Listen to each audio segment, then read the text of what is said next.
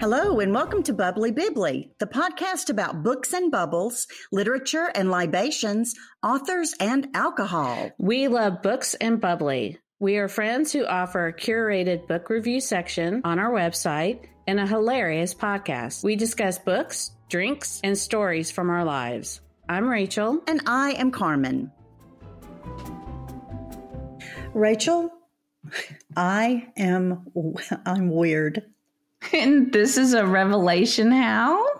Seriously, Rachel, what the hell? Well, okay. First of all, you're an only child. While this is not a bad thing, it does have an effect on your personality. 2nd mm you're super smart and very quick witted. And as you have said for yourself, have a healthy lack of respect for everyone. Yeah. And third, I've never met anyone like you. And in many ways, and mostly good ways. Well, I wish I could argue with any of those, but you're very right. So tell me what happened, girl. Okay, this is big. So I'm not going to go into it until after we talk about what we're reading and drinking. But suffice it to say that it's about something I realized I was doing while listening to an audiobook. Hmm. All right, girl. In this episode, Carmen and I are going to talk about physical reactions to books.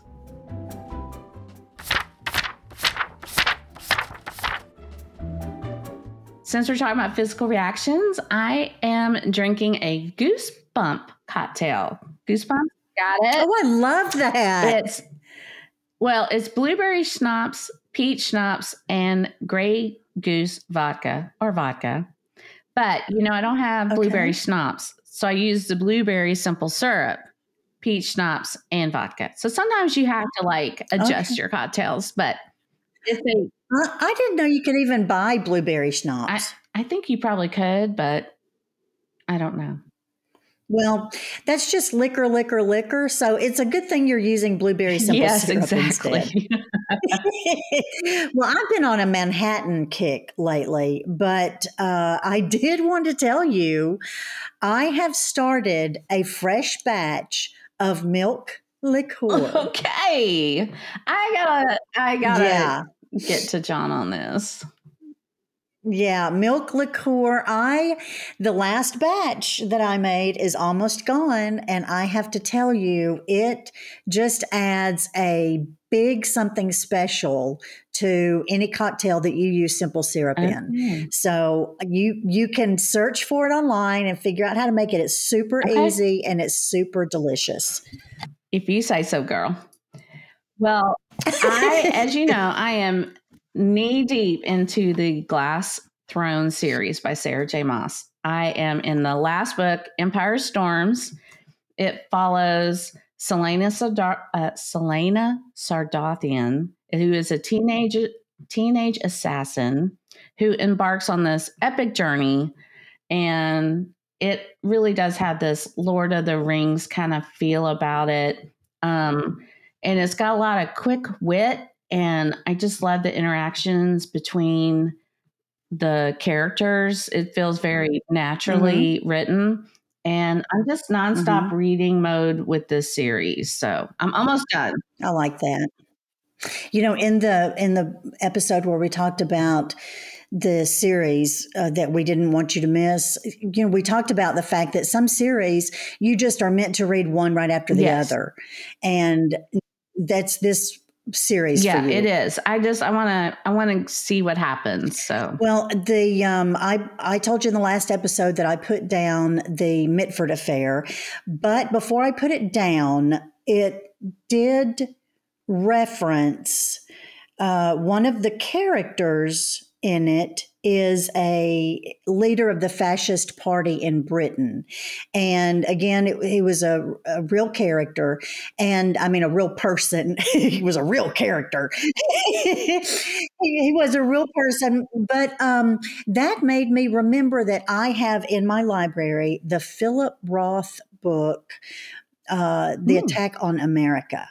And so I got that book out and I am reading it. And the premise of it is um, the the guy who flew. I don't know what's wrong with me. The guy who Lindbergh. That's it. Uh, Charles Lindbergh is nominated for. Uh, the presidential election running against FDR. And Charles Lindbergh, I don't know if you know this, but he was very cozy with with the Germans, with the Nazi Germans. And this book is told from the perspective of a Jewish family living in New Jersey. So it's it's really really interesting so far. It's a very dense book, so I can't read my 100 pages a day, but it is it's right. very good. Well, it sounds awesome. So you do have me very curious about this, though. So I can't wait to hear what happened to you to finally make you see how weird you are, girl.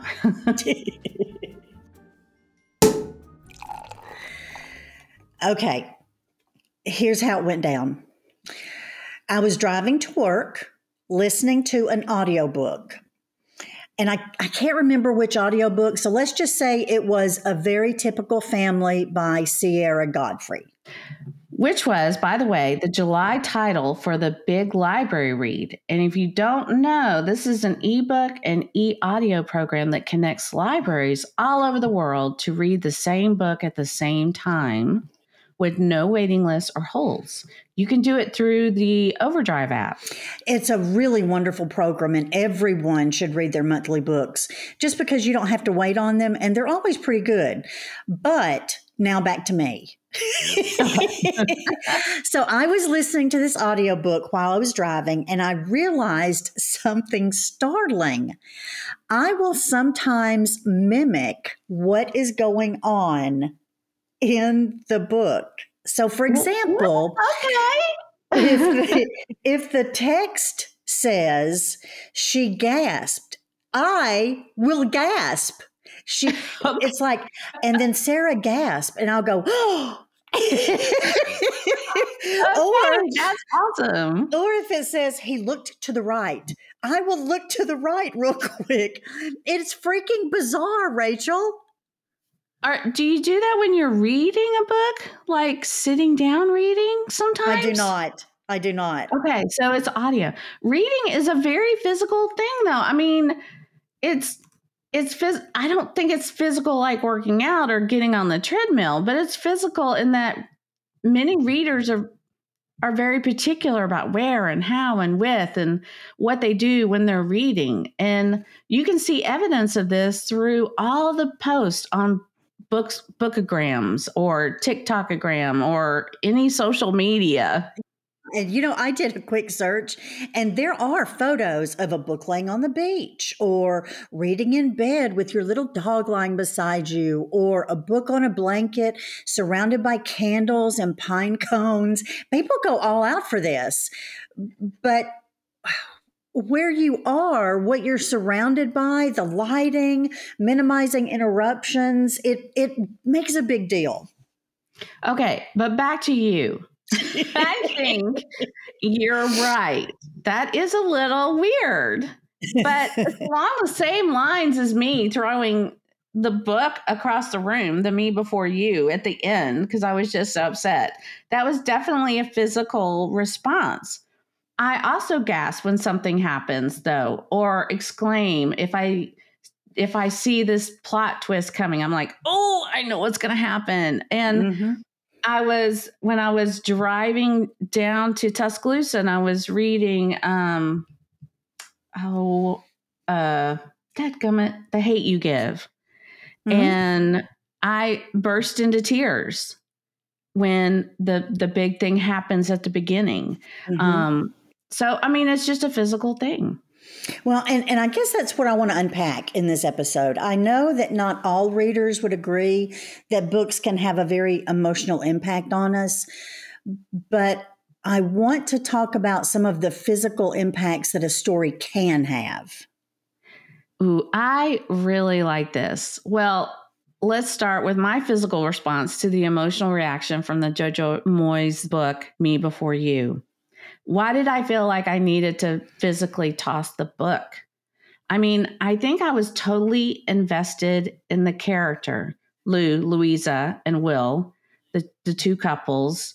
Um, you know, Will was this had been in an accident. He was paralyzed and he was going to um, you know, do the um the medicated dying.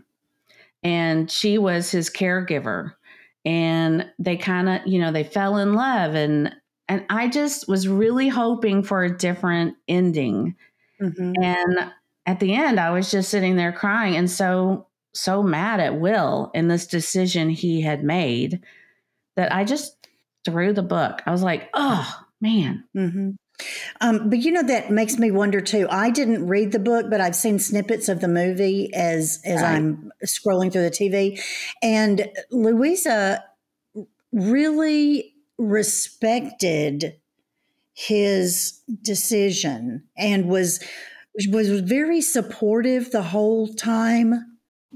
You know, it, it's I, I just really feel like she I could have she could have argued with him. She could have um, tried to talk him out of it, and and you know she probably did in her own little way. But then at the end, she respected that he had made this decision, and she was there for him through the whole thing. And and I really love the way Moyes handled that. Did you? What did you think about that? I, I thought it was good, and I, I like that his family was supportive. Mm-hmm. She was supportive to a point. I mean, there were parts of her because, you know, they did fall in love. And there were mm-hmm. parts of her that were like, you know, you could do this. You could still have a happy and meaningful life.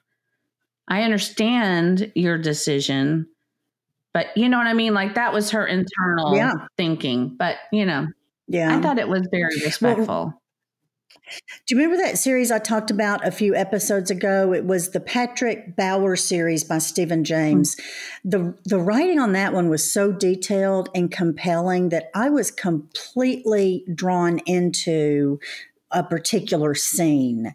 And the premise was a man was seeing how far he could manipulate a woman into acting based on a statement or suggestion he would give her. And it turns out it was pretty far. I literally had to put the book down and go get a glass of water because it made me physically nauseous. But it was really important to the storyline, and it was a very good book. Okay, so this is a very interesting topic. So let's talk more when we come back.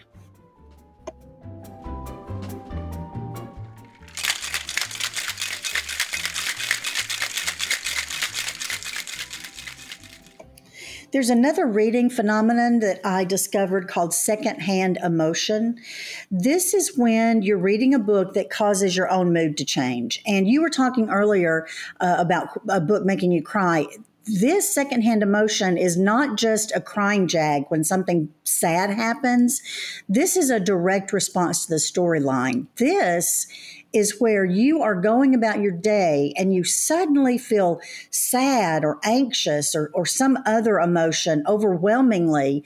And after you think and consider about why you feel this way, you figure it out. It's because you just found out that Beth has scarlet fever and you know it's not going to end well for her. right. Those, I feel like those kinds of feelings all come from very good writing. Mm-hmm.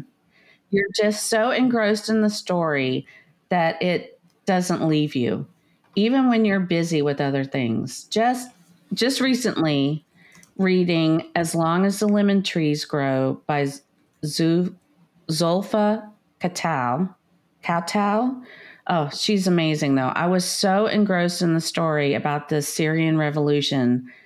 And you know i at one point i did have to put the book down because it was just so intense. But then I came back to it and it was just so well written. The story is about a young pharmacy student, Sal- uh, Salama, who was nothing short of spectacular. The book is all wrapped up in this grief and sorrow that they were living day to day with, but with the hope of something better. It was it's one that still stays with me. Well, I remember you really struggled with the book, um, not only keeping with it, but also afterward because it had such an effect on you? It was uh, uh, still to this day, knowing that people really did live through mm-hmm. something like that. I think this kind of strong response may be more common, though. I know that a lot of readers have to take a short break if they have just finished a very demanding book or one that was very emotional. The last time this happened to me was when I finished listening to the audio of Cloud Cuckoo Land by Anthony Doerr. It mm. it was such a beautiful book and so engrossing that I just didn't want anything to take its place. I wanted to live with it just just a little bit longer. I think not reading after a book like that is a very definite physical response to an emotional reaction, which is interesting because it's not that you're choosing not choosing to do something, but choosing not to do something based on your reading experience. Yes. You know, like just let me let that sit with me for a minute, you know. Mm-hmm. Um, well, I'm going to talk about another reaction that I experienced that you are not going to like. What? Mm-hmm. I was I was reading Harry Potter and the Goblet of Fire. It, Yay! It was at night. I was in bed yeah. and I was at a particularly stressful part of the story. I closed the book, put it on the side table, and I never picked it back up. Oh, girl, Carmen, it hurts my heart, but I get it. Sometimes you're just not emotionally ready for the for the book or the story or where it's going. The Goblet of Fire um, it opens with a bunch of murders, which is right off the bat.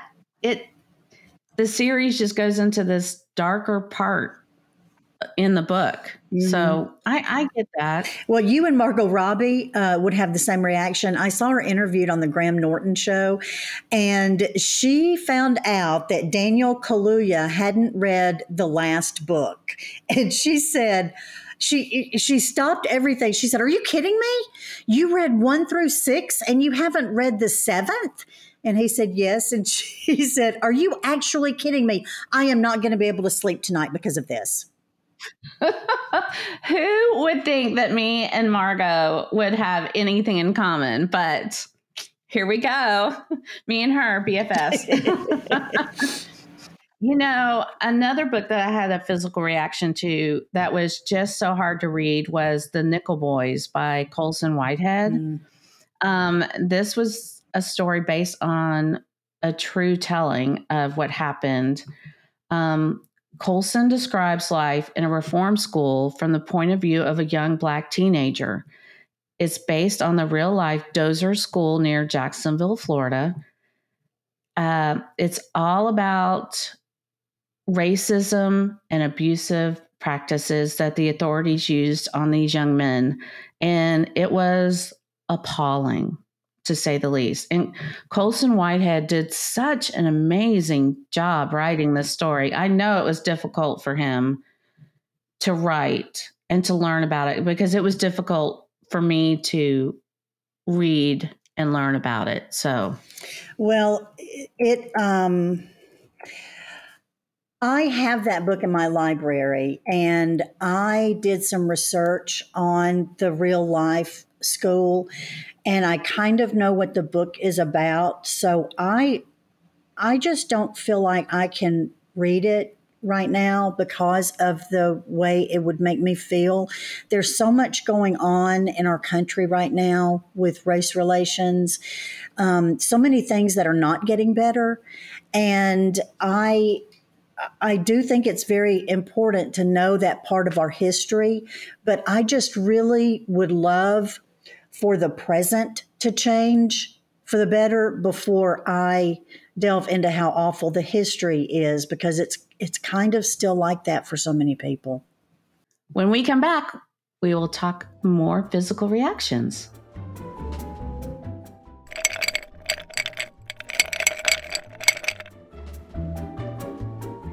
Now, this is a different part of physical reactions to books, but we have to talk about it.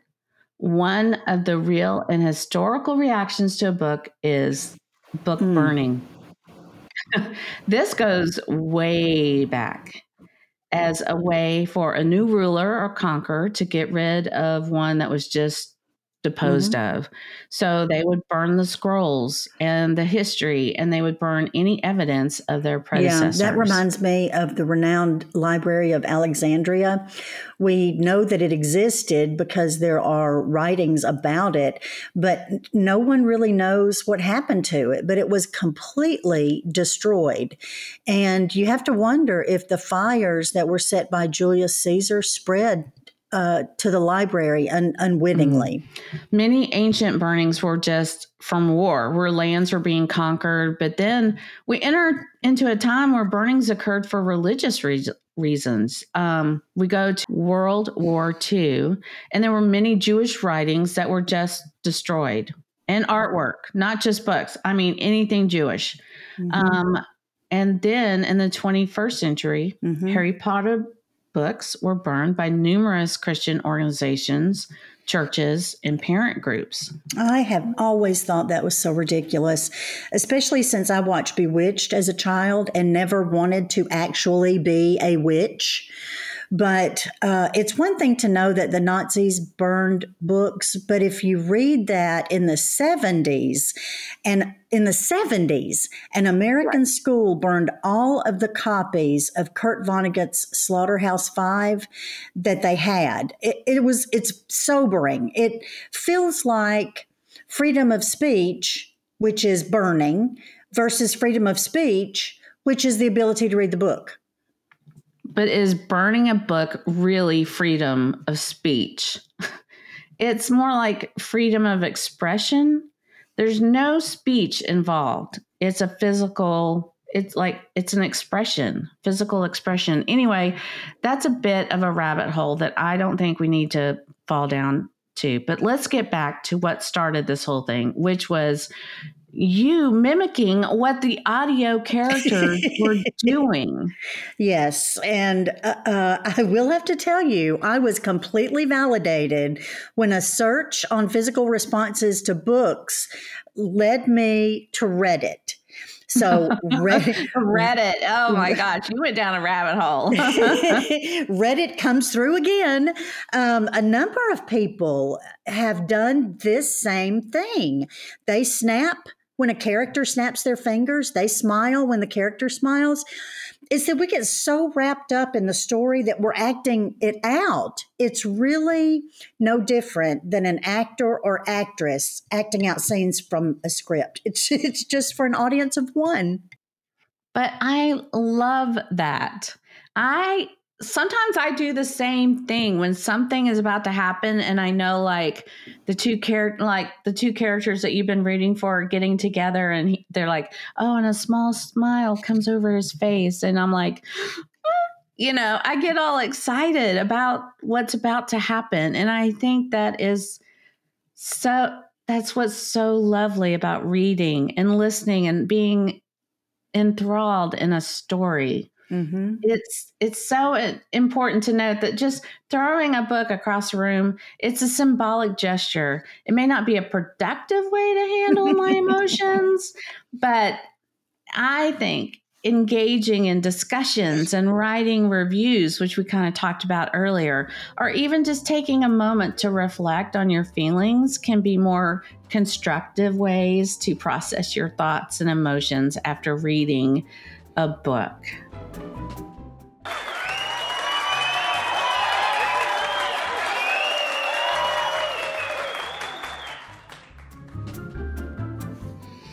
And the sound of our cheering fans means it's time for listener comments. What household chores do you hate? Elizabeth, Susan, and Leah hate doing bathrooms. Ugh. Janetta and Deborah hate dusting. Amanda and Katie hate doing dishes. And at least three of you have housekeepers. Yay, good for you. I loved the answer to our Facebook group question on what decor items from the past make you smile. Leah still has the lava lamp given to her as a Christmas gift when she was 10 years old. I love that. I know. And Lori has, uh, she posted a picture of one of those very cool Grecian woman statues, and it's surrounded by by fishing line that the oil drips down. And if you are of a certain age, you know exactly what I'm talking about. That was an amazing picture. It was uh, so cool. Yeah, I did ask her if she had that in her collection, but alas, she does not. Let us know what you think of Carmen's weird habit of acting out characters' actions. Do you do anything like that? I won't call you weird, just Carmen. Promise. I'm interested in finding out if any of our listeners do this because I already know that other people do it. Thanks, Reddit. Uh, and it's not weird, Rachel. It's an immersive experience. Oh, well, we want you to immerse yourself in conversations in our Facebook group. If you haven't joined it, just search on Bubbly Bibbly in the Facebook groups, ask to join, and you can be part of our reading community. And I promise that I'm going to add some book reviews on the website soon. I have been writing them, I just need to find a chunk of time to transfer them over. And remember, Benedict Cumberbatch said, I can feel infinitely alive curled up on a sofa reading a book.